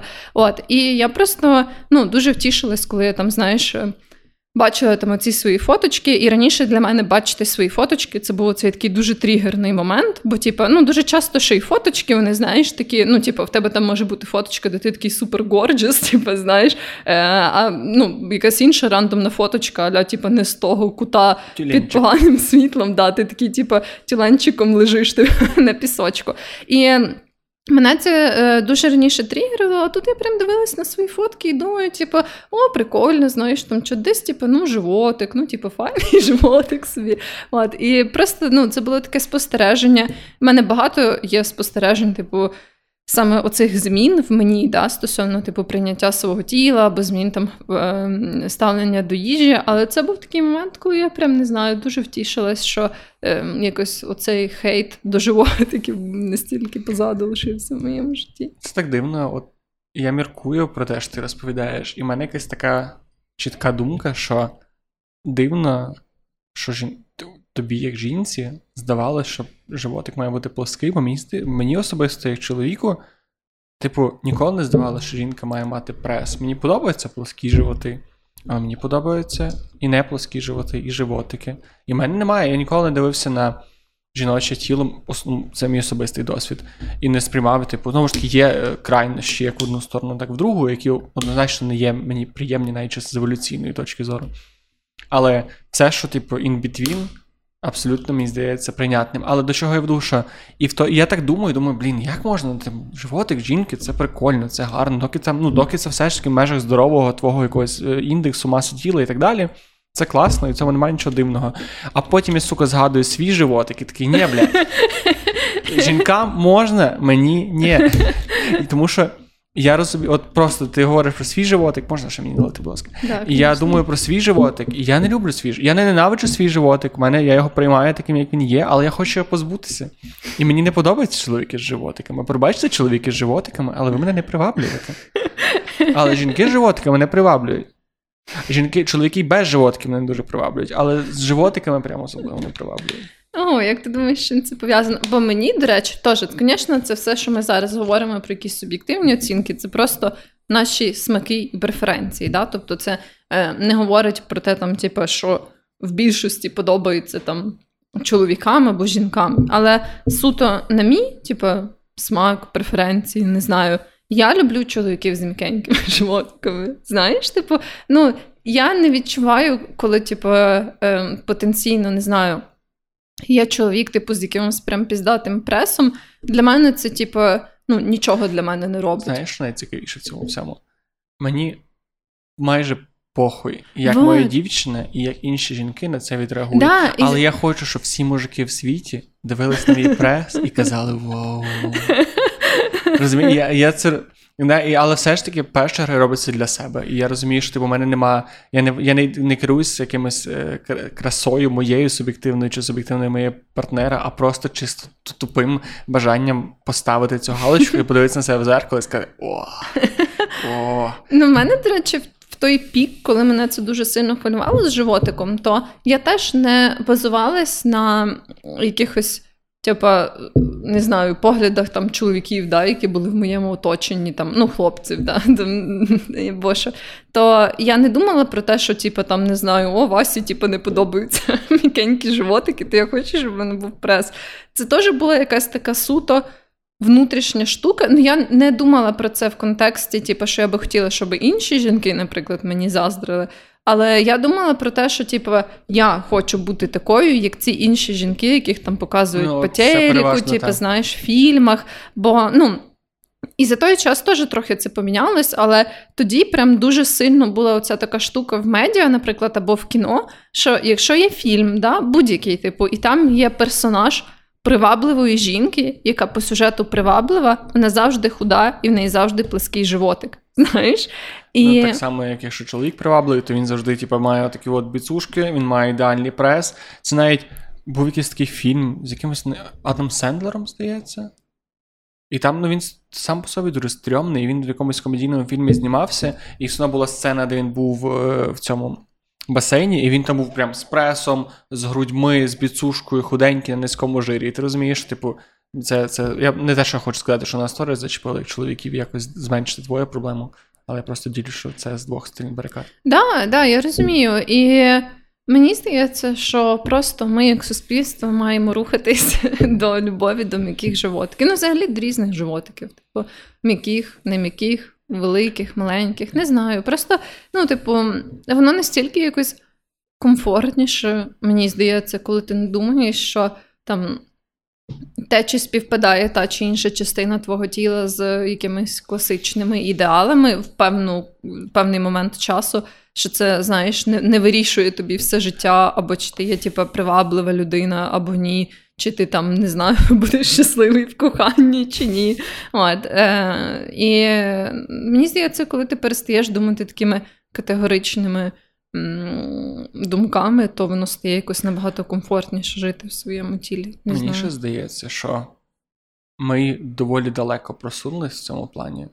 Як суспільство, так. Ну, як, ну, як інтернет, як інтернет, соцмережне суспільство. Це те, що мені здається найбільш репрезентативне в цьому випадку. Тому що я дуже багато разів себе ловив на тому, що дивлюся на якогось чоловіка, який зараз без футболки, просто в контексті якомусь. Це не обов'язково гарно. Ну, не обов'язково прям такий е, звично гарний чоловік без футболки, просто хлопець, просто звичайною фігурою, животом чи просто худий. І мені якось настільки байдуже, я не сприймаю його як. Типу, є фіт, нам є умовно фітнес-тренери, коли типу, він спеціально показує свою фігуру, mm-hmm. і такий, окей, я захоплююсь. Але в якомусь побутовому контексті мені байдуже на це. Мені здається, що більшість людей байдуже на це. Да, Найбільше ти переживаєш за це самостійно, але де проходить це. І це, напевно, випуск. Треба буде ми колись мусимо писати випуск про бодіпозитив. Просто я не, не можу до кінця зрозуміти, що животик це добре, але є певна. Але є. Е, ну, тобто, це вічна дебати про те, що є певний рівень надмірної ваги коли це стає небезпечним для твого здоров'я, і це об'єктивно некрасиво, і ми, в принципі, створені усвідомлювати, що це некрасиво. І отут, отут я не розумію, як ну, як це комунікувати і чи взагалі це комунікувати. Але ну, типу, це теж шариш там. Я би не сказала, що це об'єктивно некрасиво. Це, Але теж я не хочу сильно зараз заглиблюватися в ці дебати, бо це реально тема дуже комплексна, дуже велика. От, І ми явно зараз її там за пару хвилин не обговоримо. Ем, Але я так, типу, в цілому постараюсь коротко сформулювати свою думку, що для мене оці рухи взагалі е, бодіпозитив він насправді більше був такою першою хвилею е, в. Ем, таких, типу, групах там для підтримки людей, які мають всякі, типу, страждання і проблеми з своїм зовнішнім виглядом, зі своїм тілом. І зараз насправді набагато популярніша концепція просто. Якби прийняття себе і нейтральності. Це типу, називається body neutrality, тобто як нейтральності тіла, uh-huh. не боді позитиву, а нейтральності тіла. І мені подобається концепція нейтральності тіла, бо ну, Бодіпозитив при всьому, типу, своєму, е, в своїх плюсах, він мав цю таку штуку, що якби ти завжди маєш тішитись тому тілу, яке воно в тебе є. І він якби не дуже приймав якісь інші реакції, крім типу того, що ти тішишся своєму тілу. uh А концепція нейтральності тіла, вона більше про те, що якби, ну, якщо в тебе там, наприклад, є ем, надмірна вага від того, що тебе типу, будуть шеймити, або ти будеш вважати себе там, типу, негарним, незаслуговуючим на якесь щастя, або типу, людське ставлення, то це не допоможе тобі. Е, щось типу робити е, зі своїм тілом і виходити mm-hmm. при цьому з такого, типу, здорового менталітету. Знаєш, це буде більше про те, що в тебе швидше за все розвинуться якісь нездорові ідеї, типу обсесії і так далі. А коли ти підходиш до цього з точки зору нейтральності тіла, то ти ніби як дивишся в першу чергу на те, як ти себе почуваєш, і що ти можеш зробити для того, щоб якби покращувати себе, в тому числі і свою типу, фізичну складову, тобто гарно. своє тіло. От і ну, ця концепція, вона насправді мені здається зараз навіть популярніша за бодіпозитив, і вона мені дуже подобається, бо вона якби водночас е, ну, вона каже про те, що там Якісь твої ем, частини тіла вони можуть взагалі типу ніколи не вписуватись в е, якісь стандарти краси суспільства. Але суть не в тому, щоб там ти завжди відчував себе ахуєнний, завжди відчував себе гарнесеньким. А суть в тому, щоб приймати типу, оце своє тіло і робити з нього кращу версію, знаєш, ніби як себе. Ну, типу, не обсесивно в сенсі там, типу, і бачити 24 на 7 в залі, типу, і не їсти не знаю нічого, крім курочки і гречки. А в тому сенсі, що ніби як. Розглядати це в комбінації, типу, і зі своїм ментальним здоров'ям, і з тим, як ти себе почуваєш. Ну, тобто, знаєш, так більш комплексно. Тобто, прийняти то, що в тебе є животик, і не не казати, що це охуєнний животик, і він, типу, ідеальний і так далі, а просто подивитися і подумати: Окей, а я хочу на не був, чи можливо я хочу трошки схуднути, чи можливо мені так комфортно, чи можливо я хочу набрати. Ну, тобто... Да, і пробувати, і розуміти, що від того, наприклад, як змінюється твій животик, типу, не міняється вартість твоя як людини. Знаєш, що ти, типу, ну. Незалежно від того, який в тебе животик, ти можеш відчувати себе гарно або не гарно. Незалежно від того, який в тебе животик, ти заслуговуєш на те, щоб там твої близькі люди тебе поважали, там ще щось. Ну тобто, просто розумійте, що це якби твоє тіло, яке не є статичним, воно міняється, може мінятися під твоїм впливом, да, а може ти мінятись... маєш доволі великий вплив на нього. Що да, да. Тобто воно може мінятися від твоїх безпосередніх рішень і дій, а може мінятись від якихось факторів, ну на які ти безпосередньо не впливаєш, як от там штуки зі здоров'ям, або е, не знаю, вагітність да, у жінок і так далі. От, ну, Тобто такі от речі. І е, в цьому плані мені здається, що ну, однозначно ми як суспільство рухаємось десь в цьому напрямку. Просто я все ще бачу, знаєш, дуже багато такої цієї. Ем, Культури дієт, коли, типу, ну там не знаю, якісь човішки, типу, там їдять тільки якісь яблука Ой, і смузики. Є типу. це окрема тема, але нам нам треба записати випуск да, да, позитив. Да. Ось, тому просто не знаю, я думала про животики, і мені здається, животики. що ці животики чудові. Дякую, що думаєш про. От, якось так. Добре, тоді ми буду до своєї останньої теми переходити. Mm-hmm. Е, Нещодавно я дивився дуже класне інтерв'ю на каналі Палаю з Євгеном Клопотенком, і здається, правильно вимовив. Mm-hmm. Це, напевно, найвідоміший кухар-блогер, слеш, кухар-слеш-блогер в Україні. І е, в контексті цього інтерв'ю воно доволі класне, я раджу всім його глянути. Але мене зацікавила одна думка, яку він сказав, бо він говорив про стіл на Новий рік і говорив, що Олів'є і Шуба це десь такий самий наратив. Він порівнював Олів'є і Шубу з по суті російською музикою. Його ідея була в тому, що потрібно відкидати ці наративи, бо це є частина радянської якоїсь, ну грубо кажучи, пропаганди mm-hmm. і культури, яку ми намагаємося так викинути. І мені я послухав це інтерв'ю і такий бля, все, ніколи більше не їм Олів'є і Шубу. І що сказав про це своїй дівчині, вона така. Та ні, це якась странна хуйня, тому що ну, типу, це ти зробив олів'є з місцевих продуктів, це просто страва, яку готують по всьому світу. І я тепер не на роздоріжжі, і я не розумію, чи підпадає кулінарія під оцю категорію, яку треба викидати з культурного простору, чи все ж таки лінію треба провести десь десь далі від неї, і все-таки можна їсти олів'є і шубу, і це не є mm. проблемою. Ну, це я не кажу, що це проблема, я лише кажу, що в цьому майнсеті відкидання російської ідеології і радянської ідеології. Mm-hmm. Треба відкинути в тому числі олів'є і шубу. Блін, цікаво, насправді. Ну, шубу мені було б не дуже шкода відкинути, бо я не сильно її люблю. Я як людина, яка не їсть рибу, мені взагалі похуй на Але я люблю олів'є.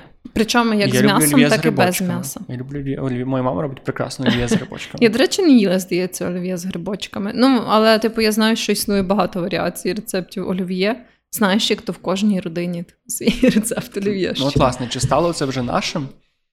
Якоюсь мірою. Чи це все-таки теж якась така дивна ностальгія, і було б добре. Бо я не думаю, що відкидати олів'є і шубу, зна... ну і якісь інші радянські страви, я не знаю, які там ще є. Знаєш, Морква що... по-корейськи. Ні, корейська морква це вона корейська. Тому Ні, ти знаєш, до речі, я недавно дізналась історію моркви по-корейськи. Морква по-корейськи це насправді, типу, з Радянського Союзу пішла штука, тому що, типу, це ж в корейській кухні є кімчі. І ну. коли корейці, типу, приїжджали жити в Радянський Союз, типу, вони не могли знайти інгредієнти, щоб зробити кімчі, і вони почали робити моркву по-корейськи, щоб типу, замінити кімчі. Wow. Да. Ну тоді треба вже відмовлятися ще від е, равкави. Тому що равкави це теж Петер... А що з прадідатом? Петербурзі це придумав бариста, якого звали Рафаель, якусь хуя в Петербурзі був бариста Рафаель, і він почав давати замість вла- влати, замість молока вершки. Тому равкава на честь Рафаеля. Ага, ага. Ну, але все ж таки, типу, що морко-по-корейськи, що равкава не є такою вагомою частиною культури. Скажімо Ну так, так, це не є культурною їжею. Що ти думаєш? Бо я не думаю, що дуже можна щось. Ну да. Ну, е, в моїй сім'ї, наприклад, до речі, не було аж такого, не знаю, підкресленого ставлення до олів'є і шуби. Я Ну, пам'ятаю, а його що. й нема. Ну, в сенсі, типу, він просто це просто типу стейпл. Він мусить бути кожного року на новий Ну, от в нас не було такого, Ні? типу. Ну, в сенсі, що певний час, ну, ще коли я була дуже маленька, але потім. Е, Ну, в нас якось так, типу, розширився асортимент дуже сильно страв, які ми готували на Новий рік. І були такі моменти, коли в нас не було олів'є, там, типу, не було шуби, знаєш. Ну, таке, тобто були просто якісь інші страви, інші салати. От. І, бо в нас, ще коли я жила, ну, і в нас була да, оця родинна штука, то в нас було так, що, наприклад, я там відповідала за приготування салатів, знаєш, або там за основну страву. Ну, з кожного Мгм. року це мінялось. І коли, наприклад, я була е, відповідальна за приготування салатів, на той час я не любила ні олів'є, ні шубу, тому я не робила ні олів'є, ні шубу. Тобто, ніби кожен робив свій вклад в цей стіл, і який він, типу, виходив, Мгм. такий виходив. І, наприклад, коли я була відповідальна за салати, то я кажу, я не робила олів'є і шубу, тому що я любила інші салати на той час, і в нас тоді, типу, був стіл без олів'є і шуби. От. Але ну, в цілому, оця, наскільки я знаю, олів'є то ж теж, типу, не канонічний рецепт його, да, той, що популярний в нас ще з часів Радянського А це дуже спрощений, здешевлений Да, рецепт да. оригінального. От, але я все одно, наприклад, люблю цей салат. Ну, шуба для мене дуже сильно залежить від того, як вона приготовлена. Ну, я би сказала, що в цілому олів'є я люблю більше, ніж Да, типу, але це все ще не про любов, а про. Е... Да, але, типу, ну, мені здається, що е, можливо, це більше, типу, те, якого значення ти цьому надаєш. Бо я би не робила це таким, знаєш, сакралізованим, що типу, Новий рік типу, не може статись без олів'є і шуби. Ну, що прям треба всратися, щоб було олів'є і шуба на столі. Я би казала, що якщо в когось є типу, таке уявлення, то ну, це странне уявлення, не знаю. Ну, Ну, якось... странна і типу, без контексту російської пропаганди. Да, мені здається, що їжа не свята має бути та, яка тобі подобається. І, ну, Ну, але бачиш якісь етапи тради- моменти традиційної їжі, тому що, наприклад, на святвечір, типу там пампушки, куття і так далі, це є частиною свята. да, але в нас, наприклад, не роблять пампушки, знаєш, у нас це все одно варіюється. Ну так, але все всюди робить кутю. Ну, да. от просто чи але це- чи якби я святкувала, наприклад, що це Різдво, да, коли роблять кутю, то я би не робила кутю, бо я не люблю кутю. От, ну, в общем, це. Все, ми закриваємо. Та ну, Ну, ти не можеш не любити кутю. не люблю. Як ти не любиш? Ну, не знаю, вона мені не Ти не пробувала моєї мами кутю. Ну, можливо. Універсальна відповідь на будь-яке питання. Можливо. Я думаю, що стосовно цього всього, бо в мене, в принципі, моя думка зупинилася на тому, що Я, ну, але, А, да, я, я просто, е, напевно, так фіналізую, що я би не казала, що це треба прям відкидати, і просто треба, знаєш, поставити хрест, типу, на всіх стравах, які мають коріння е, в Росії або в Радянському Союзі.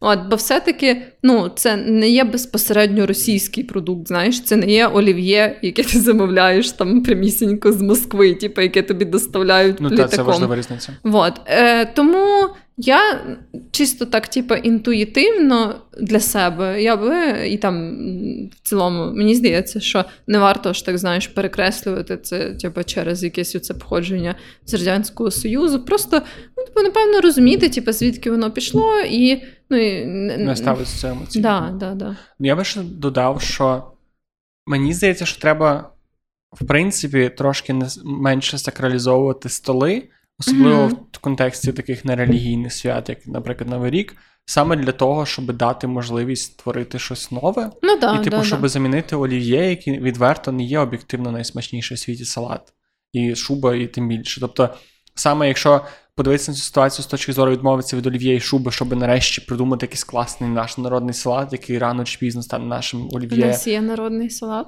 Ні, місяць що ні. Ну, може, в якийсь там не знаю, не знаю, не буду навіть вгадувати. Ну, Тобто, чисто щоб, можливо, щоб звільнити місце для чогось Мгм. більш нашого. Хоча теж не вважаю, що треба всюди все має бути наше і так далі. Але чисто як такий, типу, щоб більше просто для експериментів, ок. Але в цілому теж не думаю, що це щось таке, що треба ремно казати: шуба, н- викидай цю шубу. Ну, Москальська да. штука. Плюс тим більше, мені здається, е, кухня, е, взагалі, типу, приготування страв. Як, ну, це є одна з таких сфер, яка е, чим типу, вона більше розходиться по світу, тим більше вона набуває варіативності. Знаєш, як там суші, піца, всяке таке, воно ж дуже Це міняється. варіативність кухні, суші. Ні, я маю на увазі, типа, як страва. Ні, суші, розумію, типу, кожна, кожна країна дає свій колорит. Да, да. І е, мені здається, що ну, я якось не дуже бачу сенсу в цих таких, знаєш, кулінарних речах. Типу, як так можна там зробити суші з прошуту, щось таке. От. Ну, мені Ні, я взагалі я людина, яка ледве стримала, щоб не дати карі в борщ. Тому я розумію, що для Ну, мене а, да, типу, це, все, відбувся. це все, типу, про цей мікс, типу, твої якісь свої інтерпретації. Е, і теж, я думаю, якщо в людей немає емоційного такого забарвлення, що, типу, о, це таке олів'є, яке переносить мене в 1975-й, типу, коли я там стояла в черзі, типу, за тою картохою, там щось таке. От, ну, типу, якщо цього немає, і ти просто, типу, їш, бо тобі подобається ця комбінація е, інгредієнтів, то чому ні? І плюс ти ще й е, дійсно робиш це там з, з локальних продуктів, з якимось своїм, типу, локальним м, Ну так, ти не акцентом. спонсоруєш рашку ніякому ніяким Ну чином. от, да. От, добре, ми вирішили. Олів'є можна їсти. Якщо ти зараз їш олів'є, поки дивишся цей подкаст, що дуже странно, але нехай, або шубу, то можеш доїдати. Я, до речі, робила олів'є не на Новий рік, Я теж. З олів'є Ну. немає якоїсь такої прям прив'язки. тому крабовий салат. Щось подумала Ай, про Іди, крабовий іди з своїми м'ясними салатами. Добре, давай останню тему. Ми вже виходимо за годину 20. Е, да, я хотіла наостанок обговорити той факт. Е, взагалі, це таке явище, коли знаєш, в підліткових серіалах грають дуже старші актори. І ну, це дуже відоме явище, да? бо типу, всі знають, що в основному в всяких оцих там шкільних драмах, там, типу, серіалах про школу. Ти дивилась школа серіалу? Ні, це що? Це, Це як український? український серіал. А, Я не дивився, я просто багато про нього чув. А, я, да, я теж багато чула, але я таки не подивилась. Але я чула, що він такий трохи. Я теж чув, що там, там теж ця проблема з е, дорослими людьми, які грають молодих людей. Да, ну мені поки що крінжові англомовні серіали, типу, заходять легше, ніж крінжові українські. Тому типу, я ще не дійшла до цього етапу, але можливо. І м, суть в тому, що дуже часто. Я, до речі, не знаю, як в українських, ну от як в цьому в цій школі. По-моєму, там теж не грають підлітки. Але ну, в англомовних це прям точно так часто буває, що це прям старші люди, типу там років 25-26, знаєш. І е, е, мене, власне, е, останній раз здивувало, що е, я дивлюсь такий серіал на Netflix, який називається Never Have I Ever. Ну, це теж про школярів. От, і там є такі, типу, ну, як завжди буває в цих серіалах, є, типу, popular бой, типу, популярний чувак, е, там, знаєш, самий ахуєнний у всій школі. І я в якийсь момент, типу, там, знаєш, така портретна сцена з ним, і я тупо бачу, що в чувака такі зморшки навколо очей, знаєш. І... Школа така важка Я сьогодні. така думаю, а ну я гуглану, скільки йому років, а типу тупо 30 років, знаєш? І я щось це почала про це думати, і це якось так дивно. Якби я розумію, чого так роблять. Ну, принаймні, чому не беруть, типу, прям ну, супер, знаєш, молодих там, е, як то кажуть, early teens, коли це типу ранні підліткові роки, чому там не беруть 13-14-річних дітей на такі ролі, але коли прям беруть 30-річного чувака, типу, ну, роль. Може, він молодий душею. Да, ну, типу, знаєш, я не шеймлю його за те, що там він якось виглядає, просто, ну, реально вайб, типу, трохи. Але ти зараз того. говориш трошки, як ті люди, які такі, а чому чорношкіра грає ельфійку? Ні, відьмаку?» але суть не в тому, а суть в тому, що мені здається, просто ну, цільова аудиторія цих серіалів це ж все ще підлітки. І ну, є якісь оці такі штуки, що знову ж таки ти порівнюєш себе з цими людьми, коли ти дивишся цей серіал. І коли там, типа, така горджіс, типа, подруга, якій 26 років, вона вже, типа, собі, не знаю, м- типу, встигла підкачатись, там, типа. Е, зробити якісь Сіськи. філери, типа сіськи, да, і вона, знаєш, така, типа, о, здорова, я там Сабріна, мені 15 років, типа, а ти сидиш така 15-річна, типа, з прищами на їбалі, типа, да, без цицьок, які в тебе ніяк не виростуть зі своїм животиком, типа, і така, блядь, ну, типу, знаєш. От, тому з цієї точки зору якоїсь репрезентації, я взагалі, ну, типу, оця штука з расами, да, там, коли вибирають там. Е, Чорношкірих акторів або не знаю, старших акторів, ще щось мене зазвичай не хвилює, коли це питання, типу, ну, дорослих людей з расами взагалі, типу, в принципі, похуй. Ну, типу, е, окрім того, коли це там відіграє якусь супер велику важливу роль. Ні, ну мене напрягає це, коли це зроблено, знаєш, чітко для або для того, щоб про це поговорили, або для того, щоб закрити оцю толерантну квоту, бо це теж така штука, яка деколи ти розумієш, це робиться ні на благо актора, який це грає, ні на благо репрезентації Ну, Може, цього. але я щось рідко з таким Ну, я теж насправді я більше, я більше як загально. Е, але от з цією штукою, що прям, типу, такі, аж знаєш, дорослі люди. І теж мені здається, ще коли е, типу, вибирають таких, наприклад. е, Людей, які дійсно молодо виглядають. Ну, типу, знаєш, у яких там, типу, ще нема оцього вайбу, прям, типу, Сісьок. да, вайбу сісік. От. Е, але і коли їх там вдягають, ще теж от одяг, мені здається, відіграє Без так само вони велику дуже паляться ще й по 30.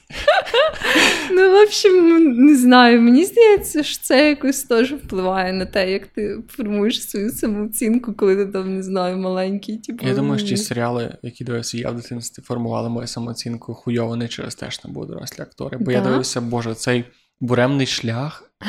Йоп твою мать, боже, Так, а що там було такого? там все було. Там був, я, навіть, я не перескажу це до кінця, я навіть не перераховую срані російські серіали, але одного буремного шляху вистачає, щоб зіпсувати ти психіку, мені здається, нас- назавжди. Я, щось, я пам'ятаю, що я таке дивилася, але взагалі не пам'ятаю, що Це такий, типу, мексиканський серіал чи італійський, ну такий, знаєш, оцей латиноамериканський з таким вайбом.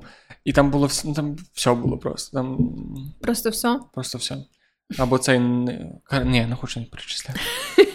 Але є прекрасні приклади. Типу, ти просто кажеш про серіали, де дорослі люди. Я згадую Стоп Земля фільм, який Мгм. прекрасно справився з молодими. До речі, це навіть Да? не були актори, це вони шукали спеціальні Ну. дітей і вчили їх чуть-чуть. Да, Але тобто це це можливо. просто- Ну, це можливо для фільму, я не думаю, що це можливо для якогось такого касового серіалу, бо там з дітьми обмеження по тому, скільки не може бути на площадці. ну да, да, це Типу, правда. з ними не все можна Мгм. робити, і треба дозвіл. Ну, в сенсі, типу, ти можеш. Ну, да. дво... А до речі, цікаво, ти можеш, якщо в тебе два 30-річних грають 16-річних, або там 15-річних, чи можна займатися сексом в кадрі?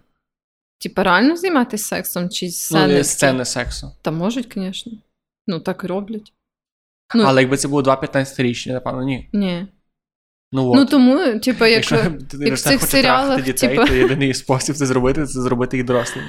Це ж типу для того в таких серіалах, як Ейфорія, наприклад, де показано типу, сексуальні сцени між підлітками, то там, типа, не діти, тому що це, ну, типу, Там, знаєш, не дуже деколи добре. видно, що це е, ці каскадери, чи як вони називаються, там прям типу. Каскадери. А типу лягають маленька дівчинка з маленьким хлопчиком, а там чувак з вусами такими, такими. Перепрошую. Каскадери, які буться за А як це називається? Дублер, дублер. Але дублер, каскадер. Ну, типу, я не дуже шарю термінології. Ну, каскадер це той, що робить прям трюки. Ну, залежно, який така там сексуальна сцена, може там, знаєш, ці з вертольотами всякими. Ці сексуальні сцени з вертольотами. Це якщо ти ідентифікуєш себе як ударний гелікоптер. Я, ну, в общем, да, але не знаю, мені здається, що теж впливає. От, наприклад, в Sex Education серіалі, то там гарний каст. от я намагаюся згадувати, чи вони теж такі дорослі? Чи... Да, Так? Але там ці головний герой виглядає так, ніби їм Ну от, 14. бачиш, мені здається, що це дійсно типу, ще питання того, ну, як їм роблять мейк, типу, як їх вдягають. Я завжди згадую цей дебільний мем про те, що е, там, типу, кастинг на Дісней і кастинг на порно. І в обох випадках приходять дівчатки, які схожі на дуже молодих дівчаток. І от. І це ще можна просто початися в порно ка- каскадерів, порно кастинг менеджерів набирати дуже молодих людей. Не те, щоб я якимось чином толерував це, я просто, переказую мем. І копаю собі яму. Давай переходити до рекомендацій, будь ласка. Давай. Типа ми зробимо вигляд, що Знову, нічого що не, не було нічого. Ну окей, добре. Що не було подкасту. Ти почнеш зі своєї У мене дуже проста рекомендація. Я. Блін, у мене було дві рекомендації, я все-таки, напевно, їх поєднаю, якщо це буде якесь дуже дебільне. Ну, не, не суть. Я пропоную вам зробити борщ і послухати під час того, як ви робите борщ, е, пісню Кендріка Ламара I Grieve Different.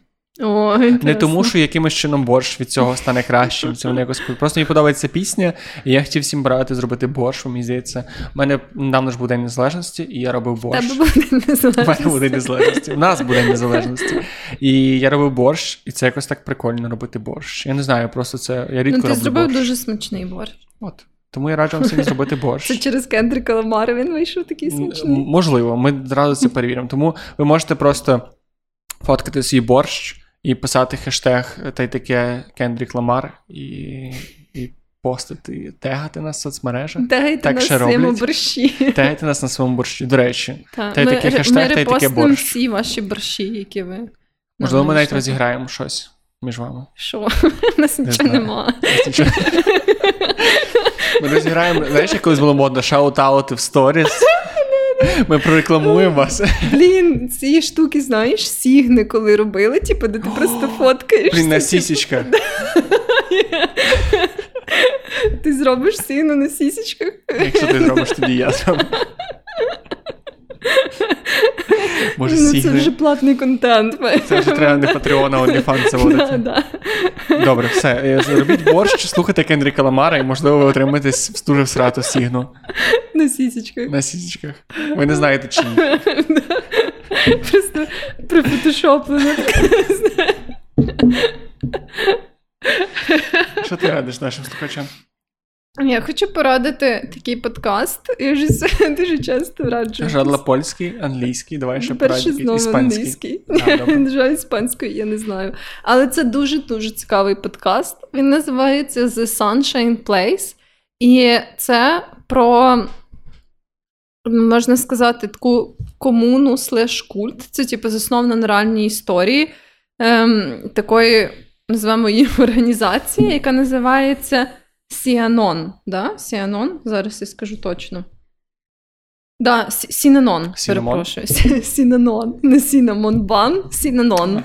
І суть в тому, що, типу, є просто історія на Вікіпедії, можна так глянути в ролі синопсису. І це, типу, з, з самого початку була організація, яка 60-х допомагала людям, які були, типу, яких була дуже сильна наркозалежність. І Спочатку вони були як такі ці ріхаби, тобто ці центри реабілітації людей з залежністю, але потім вони поступово переросли в таку, типу, єбейшу комуну слеш культ з якоюсь своєю там зброєю, з якимись приколами. Тобто, якщо ви грали е, в Far Cry 5, типу, то це дуже сильно схоже на Far Cry 5, тільки в реальному житті. І цей подкаст The Sunshine Place він зроблений дуже охуєнно. Там прям, ем, ну, знаєш, що це як. Можна сказати, прям сторітелінг подкастовий, там, де є різні інтерв'ю з людьми, які відігравали ту чи іншу роль в цьому сінононі. І це прям ті самі люди, які... Да, це прям Ага. ті самі люди. Е, головна нараторка цього подкасту це е, жінка, яку маленькою дівчинкою викрали е, і, типу, привезли в цей культ, бо її мама була там. От. І е, словом, там якби всі люди, які безпосередньо. Були пов'язані з е, цим Сінаноном, і вони дають інтерв'ю. І, але це не просто знаєш, як одне інтерв'ю, потім друге інтерв'ю, потім третє. А це саме інтерв'ю, які змонтовані от в таку, типу, цілісну історію, і вони постійно переплітаються, доповнюють одну одну, там класні саунд-ефекти і А так Він далі. закінчений вже, виходить? Чи він такий ніби? Е, там є чотири епізоди, я ще не дослухала їх до кінця, і мені здається, що він ще буде виходити, але там вже є чотири. Приблизно 50-хвилинних епізодів в середньому. От. І мені здається, що ще буде. Але ну, він швидше за все буде просто як ем, такий аудіосеріал, в сенсі, що там вийдуть всі епізоди і вже не, не Мгм. будуть виходити нові. Інтересно, я послухаю. Так, да, він дуже дуже захопливий і дуже сильно нагадує Far Cry. Ну і все. Ну і все. Дякую, що були з нами. До речі, я не знаю. Завжди дуже хочеться зрозуміти, хто дочит, хто дослухав до кінця випуску. І давайте, якщо ви дослухали до кінця випуску, напишіть в коментарях на Ютубі або десь напишіть нам в Інстаграм. Щось треба якесь кодове слово придумати. Це, це дуже такий популярний формат, ми його не придумали, але це цікава штука. Яке кодове слово людина має написати, щоб ми розуміли, що дослухав до кінця? Важко. Цінабон? Цінамон? Цинамон. Хай буде Цінамон. Цинамон. Можете в будь-якому форматі слово цинамон, бо я не знаю, як правильно його сказати чи написати. Тобто, якщо десь напишете в коментарях цинамон, то ми будемо знати, що ви дослухали до кінця. Якщо Да. не напишете, нам буде сумно. Не буде ні одного цинамона в коментарях, і буде прям сумно. Ну да. Якщо напишете, то ми Буде зробимо весело. вам всі сісічки. Єй, одного з, нашого цинамон сквада буде отримаємо сісі, сісічки. Стігну, перепрошую. Не створюємо фальшивих очікувань. Сісічки кур'єрською доставкою. Прикинь, ти відкриваєш доставку на дві сіськи вирвані просто такі щось з силіконом. Я такий вау! Найкращий, найкращий подкаст! Все, дякую, що були з нами. Пробачте. Якщо що. Ви пам'ятаєте, що ми як ці мами пташки, які ригають вам в рот. Ви ніколи не позбавитеся цієї асоціації, так само, так само, як і ми. Всім гарного часу доби. Ну і все, бережіть себе, донатьте на ЗСУ. Донатьте на ЗСУ. ЗСУ. ЗСУ. Так, так правильно казати. Все, па-па.